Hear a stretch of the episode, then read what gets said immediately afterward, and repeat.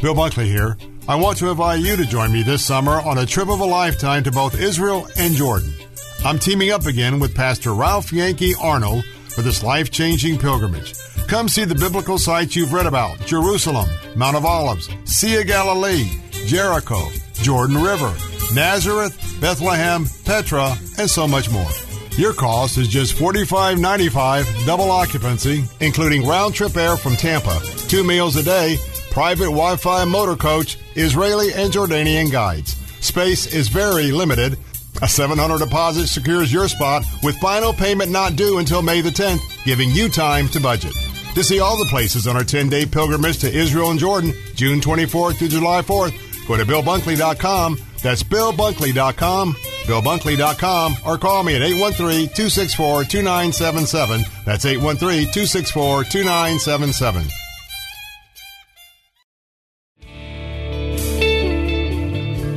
To die, that he might give eternal life, that I might live and turn my darkness. Take your Bible and turn to Second Peter. Second Peter and chapter one. Peter was um, he's like a lot of people I know.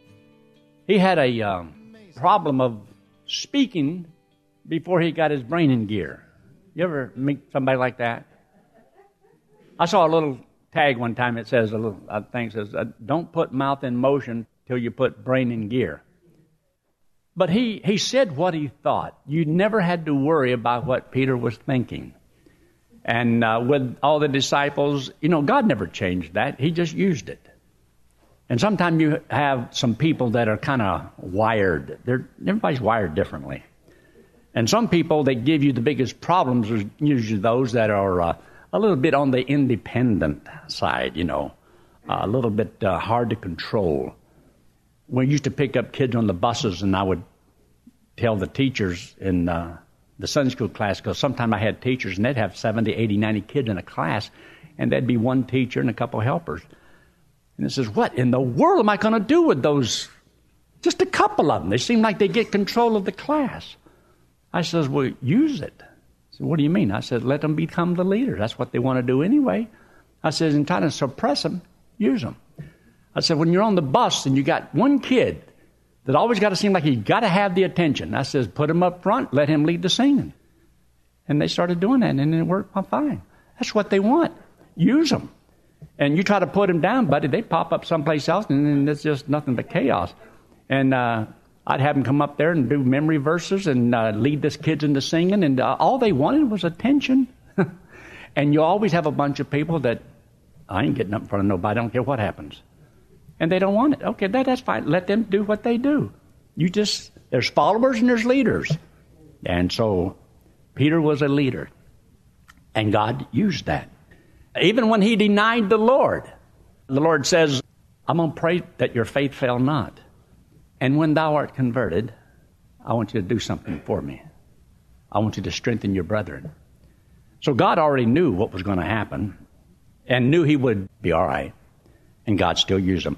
I'm glad that he is a God of second chance and third chance and fourth chance because how many chances has he given us? A whole bunch. But anyway, here in 2 Peter in chapter 1, he just finished telling them that he said, I'm going to die. So you see there in verse 13, Yea, I think it meet or fit necessary, as long as I am in this tabernacle, and talk about in this body, to stir you up by putting you in remembrance, helping them to know, to remember the things they already know. A lot of times the pastor is not giving you something new, he's just kind of refreshing your memory helping you to remember the things that you're supposed to do. You know you're supposed to witness, so he just tries to help you a little bit in that direction. You know you're supposed to read the Bible, true? Well, okay, he just tries to help you a little bit in that direction. And so we're just leading you in the direction you already know where to go. Just sometimes you need a little kick here and there, and a, a little warning here and there, and a little rebuke here and there.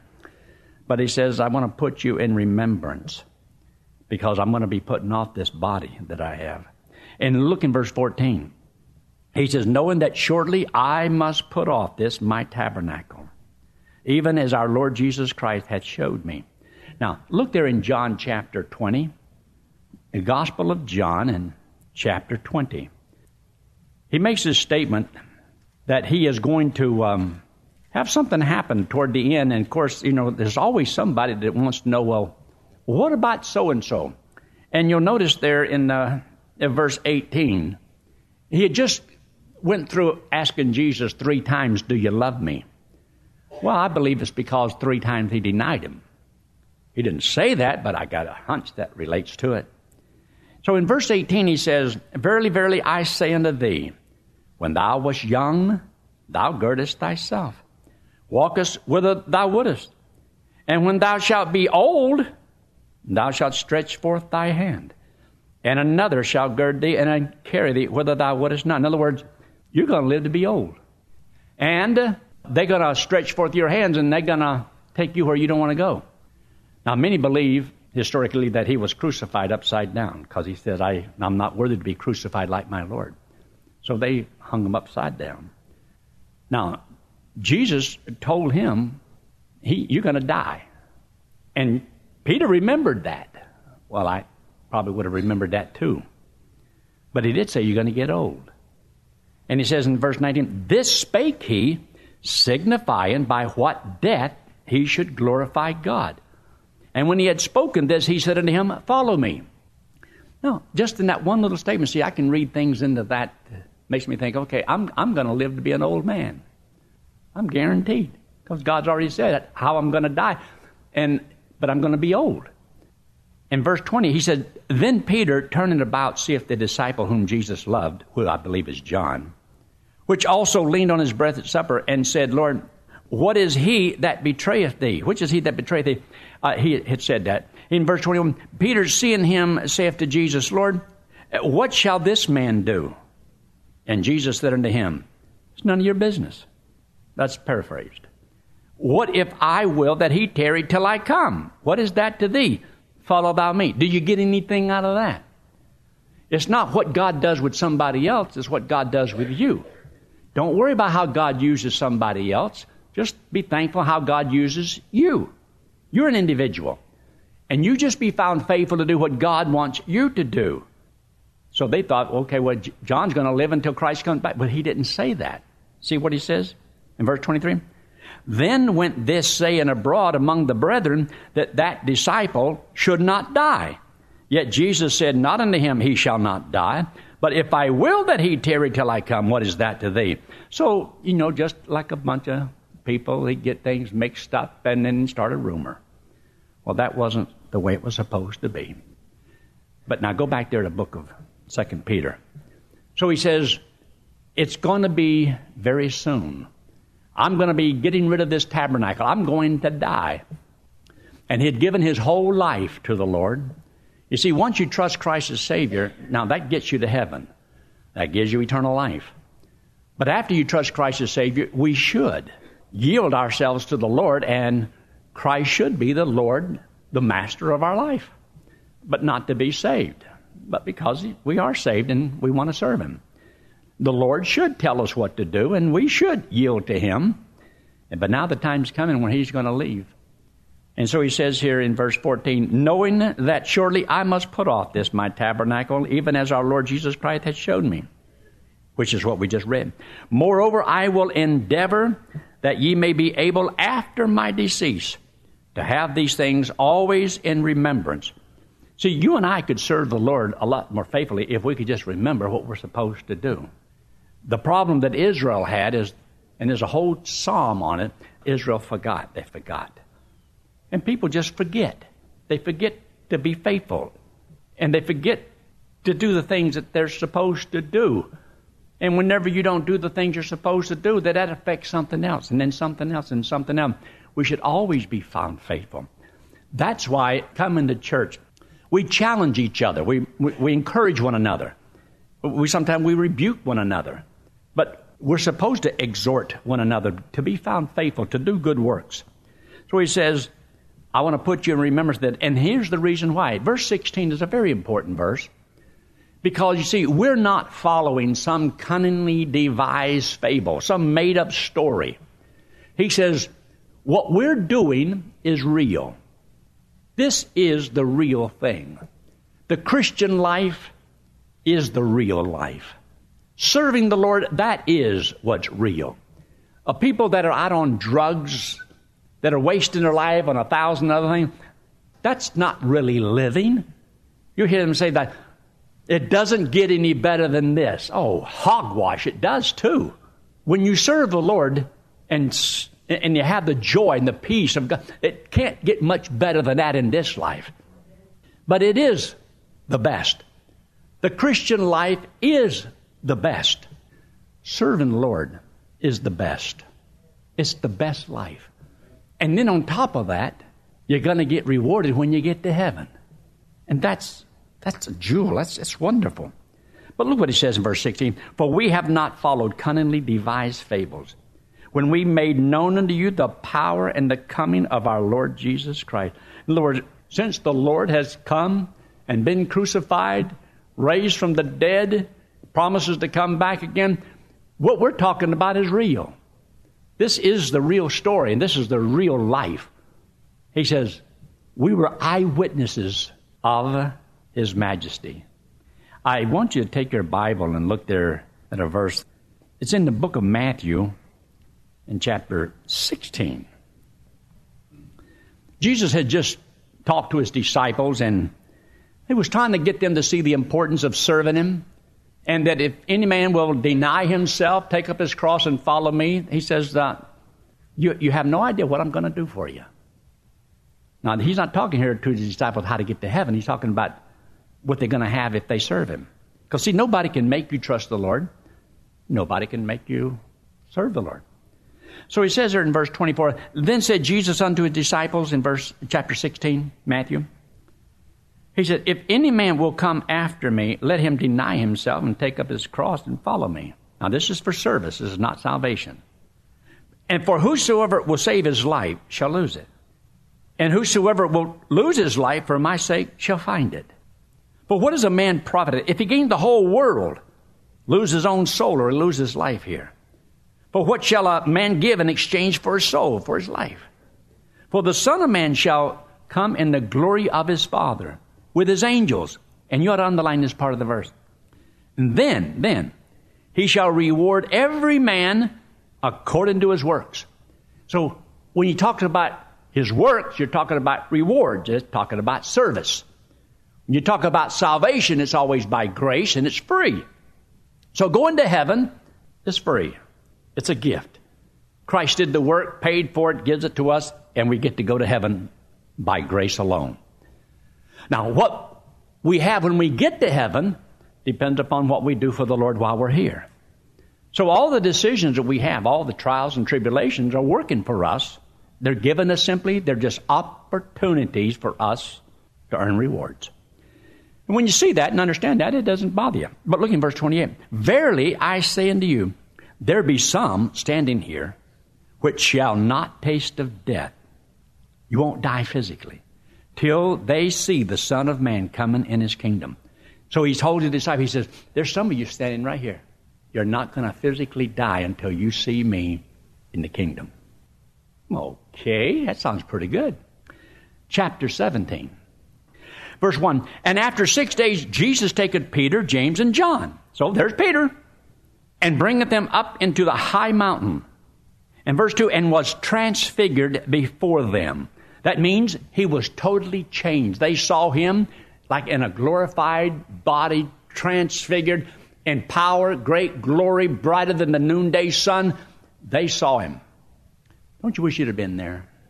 And he says, And his face did shine as the sun, and his raiment was white as the light. And behold, there appeared unto them Moses and Elijah talking with him. So Moses and Elijah, see, they um, they're still alive. Now the body of Moses was buried, but nobody knows where it was at. Now Elijah, now he hadn't died; he was taken up in a chariot of fire. But those individuals still around, and he shows up with them, and Peter, James, and John was there, and they saw him. And I believe that um, Moses looked like Moses, and I believe Elijah looked like Elijah. And it's the same ones that was here upon the earth.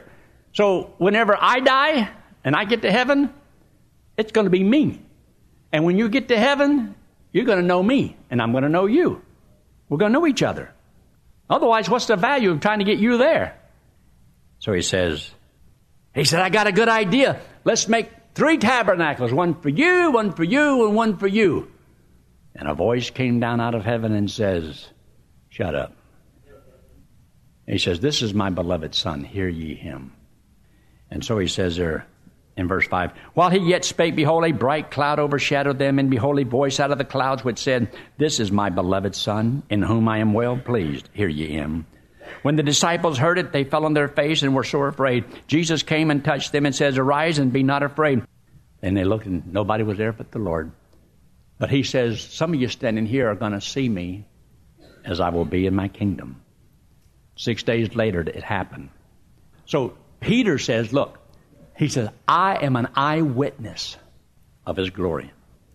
He was also an eyewitness of his sufferings. So he saw the whole thing. And Peter says, Look, because I was there and I saw it, and I was at the cross and I saw it. We are not following some cunningly devised fable. Somebody put this together and made it all up. He says, This is real. This is true. And this is why the disciples were willing to die. Look what he says in verse 17. For he received from God the Father honor and glory when there came such a voice to him from the excellent glory. And now he's referring back to that time we just read there in the book of Matthew chapter 17. And he said, This is my beloved Son in whom I am well pleased. And this voice which came from heaven, we heard when we were with him in the holy mount. Now, he says, we were eyewitnesses up there in verse 16. So he said, we saw it. And we heard with our ears the voice from the excellent glory that said, This is my beloved Son. So he says, We saw and we heard. He says, But there's something that's better than seeing and hearing. Every one of us would love to be able to see and to hear what they saw and what they heard. Hold your place right there. But look there in 1 John in chapter 1. 1 John chapter 1, look in verse 1. He says, That which was from the beginning, which we have, see there, heard, which we have seen with our eyes, which we have looked upon, and our hands have handled. We've touched him we saw him. We heard him. And it's not a figment of our imagination. We have seen God. We have seen and touched eternal life. And it says, Our hands have handled of the word of life. And the word, the life, was manifested. We've seen it and bear witness. Show unto you that eternal life, which was with the Father and was manifested unto us. So Boy, they, they seen it and they heard it. This is why the disciples in their day were able to preach the gospel all over the world. That's why they were willing to die for the Lord. They knew this is not a game. They knew and believed with all their heart this is real. They saw Christ crucified. They saw him after he came back again from the dead. And they believed this is real. It changed their whole life. You see, when I trusted Christ as my Savior, I can't say that changed my life.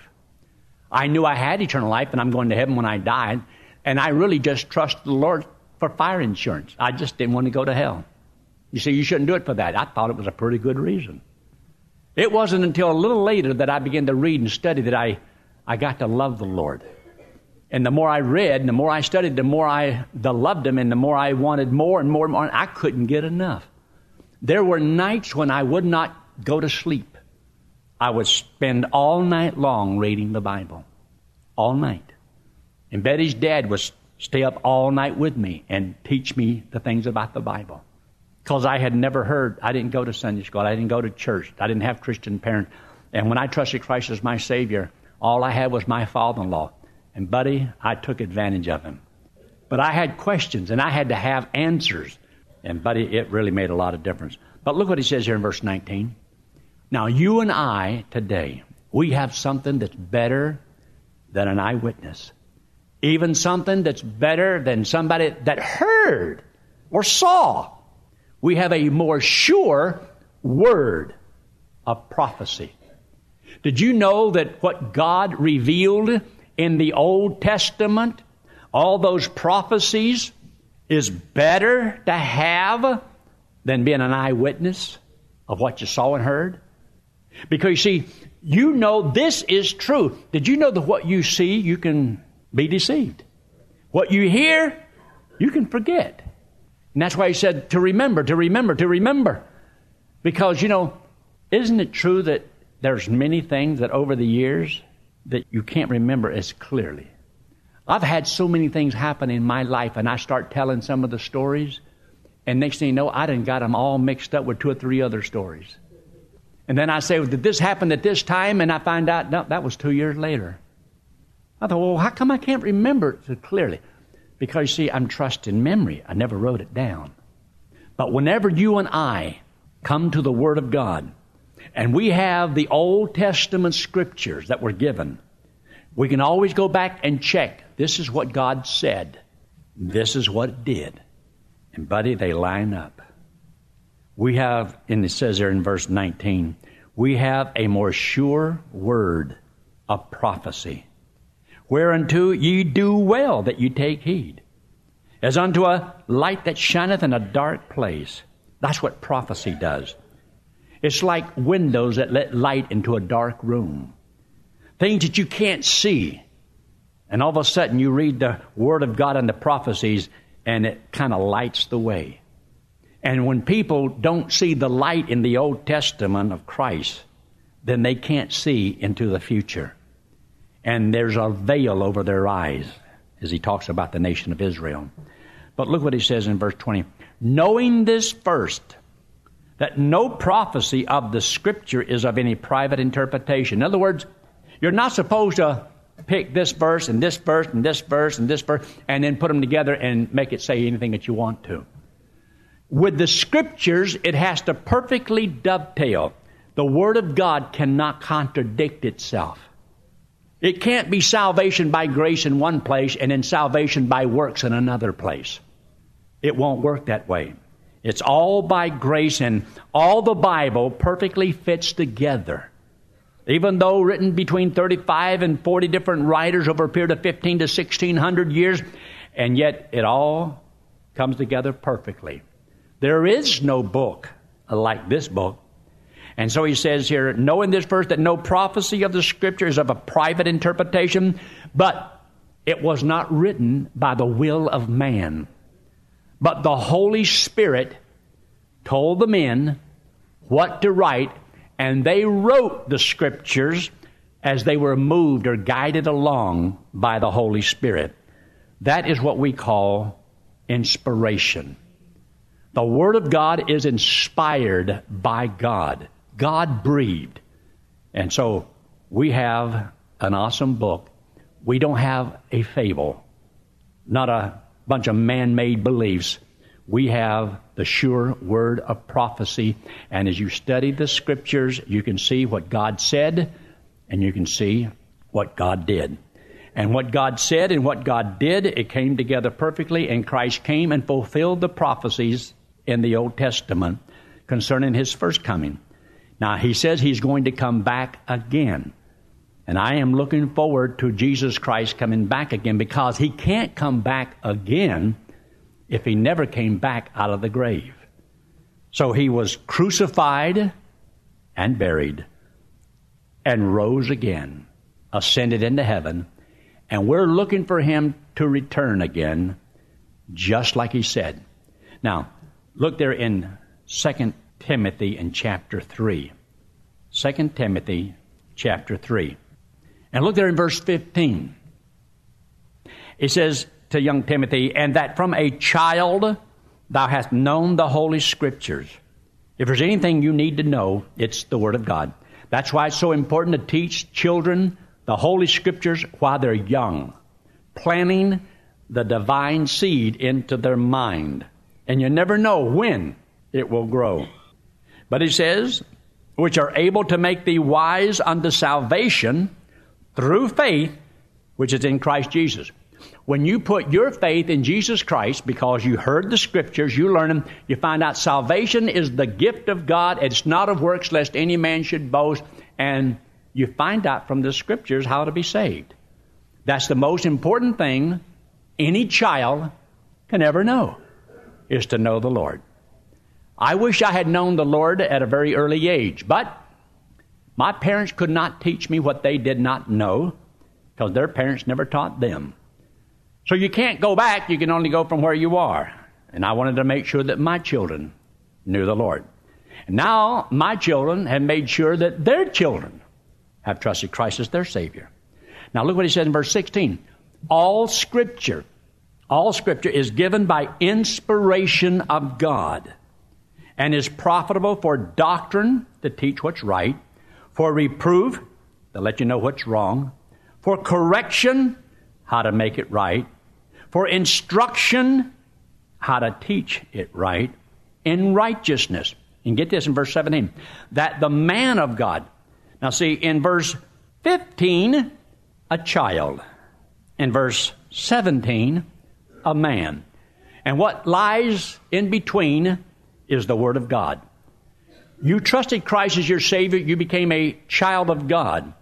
The only thing that will make you a man of God is not going to be money in this world. It's not going to be friends. It's not going to be where you work, how many cars you have. It's the Word of God. Only the Word of God can make you a man of God. And the Bible says in verse 70 that the man of God may be mature, truly furnished unto all good works. And when a Christian can't do the good works that God wants him to do, it's because he's not a man yet. He's not a man of God. And this is not determined by how long you live, it's by the Word of God living within you that matures you. And you learn and you grow because of that. You have trusted Christ as your Savior. You know you have eternal life. You know that you're going to go to heaven when you die. And time has probably passed and you've been growing in the Lord. Are there things in my life that are not right? And if there isn't, then you should talk to the Lord about that. Confess your sins to the Lord, and He is faithful and just to forgive you. If you're here this morning and you have never trusted Jesus Christ as your Savior, well, you can do that right now at this moment. See, what do I have to do? Just believe that when Christ died on that cross, He paid for your sins. And will you trust Him? Depend upon Him to take you to heaven when you die? God said if you trusted Him, He would save you, give you eternal life, and you get to go to heaven on what Jesus Christ did on the cross for you. And you can do that right now in the quietness of your own mind between you and the Lord. And simply say, Lord, I believe you did it for me. And I'm trusting you right now as my Savior. And you say, mean, then, then I can do it? Yes, you can. If you believe. Would take my place. How permanent is your salvation? Can you lose it? Are you 100% sure that you'll go to heaven? To help you in answering that question, Pastor Yankee Arnold has prepared just the right book with answers straight from the Bible. The book is called Gospel Driven Man, and Pastor Yankee wants to send it to you free of charge. Simply write to Pastor Yankee at Yankee Arnold Ministries, 7028 West Waters Avenue, Suite 316, Tampa, Florida 33634, and request the book or request by email at yankee at yankeearnold.com. That's yankee at yankeearnold.com. Jesus is coming, so keep looking up. Thanks for listening to today's broadcast.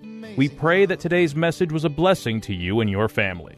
You may help support this radio ministry by donating online at yankeearnold.com or by mail at Yankee Arnold Ministries, 7028 West Waters Avenue, Suite 316, Tampa, Florida 33634. Friend, one day it will happen. The trumpet will sound, and we will be changed, caught up to meet the Lord in the air.